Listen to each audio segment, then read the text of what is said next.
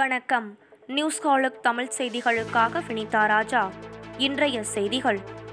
தமிழகத்தில் மே இருபத்தி நான்காம் தேதிக்கு பின் ஊரடங்கை நீட்டிக்கும் நிலை வராது என முதலமைச்சர் மு ஸ்டாலின் நம்பிக்கை தெரிவித்துள்ளார். இன்றியமையாய் பொருள் உற்பத்தி வளங்களை உறுதிப்படுத்தவும் அரசு நடவடிக்கை எடுத்து வருவதாக தெரிவித்துள்ளார். அதன் ஒரு பகுதியாக தொழில் நிறுவனங்கள் மற்றும் வணிகர்களுடன் தமிழக முதலமைச்சர் மு ஸ்டாலின் ஆலோசனை நடத்தினார். அப்போது தொழில் நிறுவனங்களுக்கும் வணிகர்களுக்கும் அரசிடம் இருந்து எந்தெந்த வகைகளில் ஒத்துழைப்பும் உதவிகளும் தேவை என்பதை கேட்டறிந்ததாக கூறப்படுகிறது.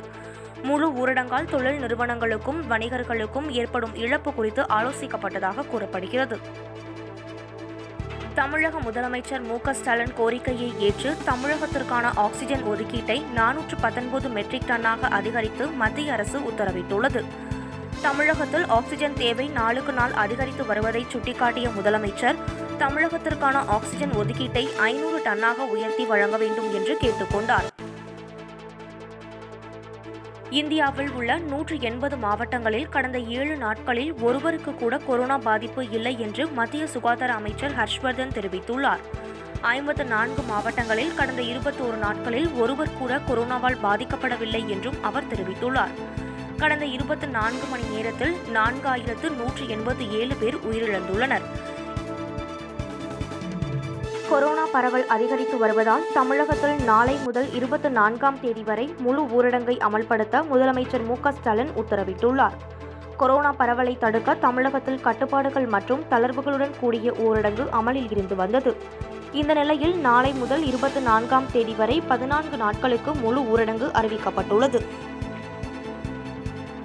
புதிதாக பொறுப்பேற்ற தமிழக அமைச்சரவையின் முதல் கூட்டம் முதலமைச்சர் மு ஸ்டாலின் தலைமையில் நடைபெற்றது. கொரோனா தடுப்பு நடவடிக்கைகள் பற்றி கூட்டத்தில் ஆலோசிக்கப்பட்டது. இந்த கூட்டத்தில் அனைத்து அமைச்சர்களும் தலைமைச் செயலாளர் இறையன்பு சுகாதார செயலாளர் ராதாகிருஷ்ணன் உள்ளிட்ட அதிகாரிகளும் கலந்து கொண்டனர். தமிழகத்தில் கொரோனா பரவலை கட்டுப்படுத்துவது நோயாளிகளின் சிகிச்சைக்கான ஏற்பாடுகள் குறித்து கூட்டத்தில் ஆலோசிக்கப்பட்டது. இந்தியாவில் கொரோனாவின் மூன்றாவது அலை அக்டோபர் மாதம் தாக்கும் வாய்ப்பு இருப்பதாக விஞ்ஞானிகள் கணித்துள்ளனர். இதுகுறித்து கான்பூர் ஐஐடி பேராசிரியர்கள் நடத்திய ஆய்வில் தற்போது பாதிப்பை ஏற்படுத்தி வரும் பெருந்தொற்றின் இரண்டாவது அலை வரும் ஜூலை மாதம் முடிவுக்கு வரும் என்று கூறியுள்ளனர். தற்போது அதிகம் பாதிப்புக்கு உள்ளாகியுள்ள உத்தரப்பிரதேசம் டெல்லி குஜராத் மற்றும் மேற்கு வங்கம் போன்ற மாநிலங்கள் விரைவில் சரிவை சந்திக்கும் என அவர்கள் நடத்திய ஆய்வில் தெரியவந்துள்ளது. கொரோனா பேரிடர் பரவியதற்கு முன்பாகவே சீனா கொரோனா வைரஸை ஆயுதமாக பயன்படுத்தி மூன்றாம் உலகப் போருக்கு திட்டமிட்டதாக அமெரிக்காவுக்கு கிடைத்திருக்கும் சீன ராணுவத்தின் ஆவணங்கள் தெரிவிக்கின்றன. புதிய யுகத்தின் ஆயுதமாக தொற்றுநோய் கிருமிகளை ஏவ சீனாவின் ராணுவ விஞ்ஞானிகள் திட்டமிட்டதாகவும் அவற்றை செயற்கையான முறையில் உற்பத்தி செய்ய முடியும் என்று அரசுக்கு பரிந்துரை செய்ததாக தற்போது கிடைத்துள்ள ஆவணங்கள் புதிய சர்ச்சையை கிளப்பியுள்ளன. சீனா கொரோனா பற்றிய உண்மையான விவரங்களை மறைப்பதாகவும் அமெரிக்கா மற்றும் ஆசியா நடத்திய ஆய்வுகளில் குறிப்பிடப்பட்டுள்ளது.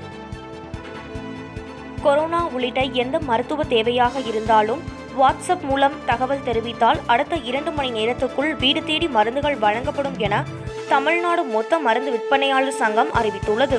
அதன்படி மருந்து மற்றும் மருத்துவ தேவை உள்ளவர்கள் ஒன்பது மூன்று நான்கு இரண்டு பூஜ்ஜியம் ஆறு ஆறு எட்டு எட்டு எட்டு என்ற எண்ணை தொடர்பு கொண்டால் வீட்டுக்கே மருந்து வந்துவிடும் என்றும் கொரோனா நோயாளிகள் மற்றும் முதியவர்களுக்கு ஐம்பது சதவிகித தள்ளுபடி விலையில் மருந்துகள் வழங்கப்படும் என்றும் தமிழ்நாடு மொத்த மருந்து விற்பனையாளர் சங்க தலைவர் பாலசுப்ரமணியன் தெரிவித்துள்ளார்.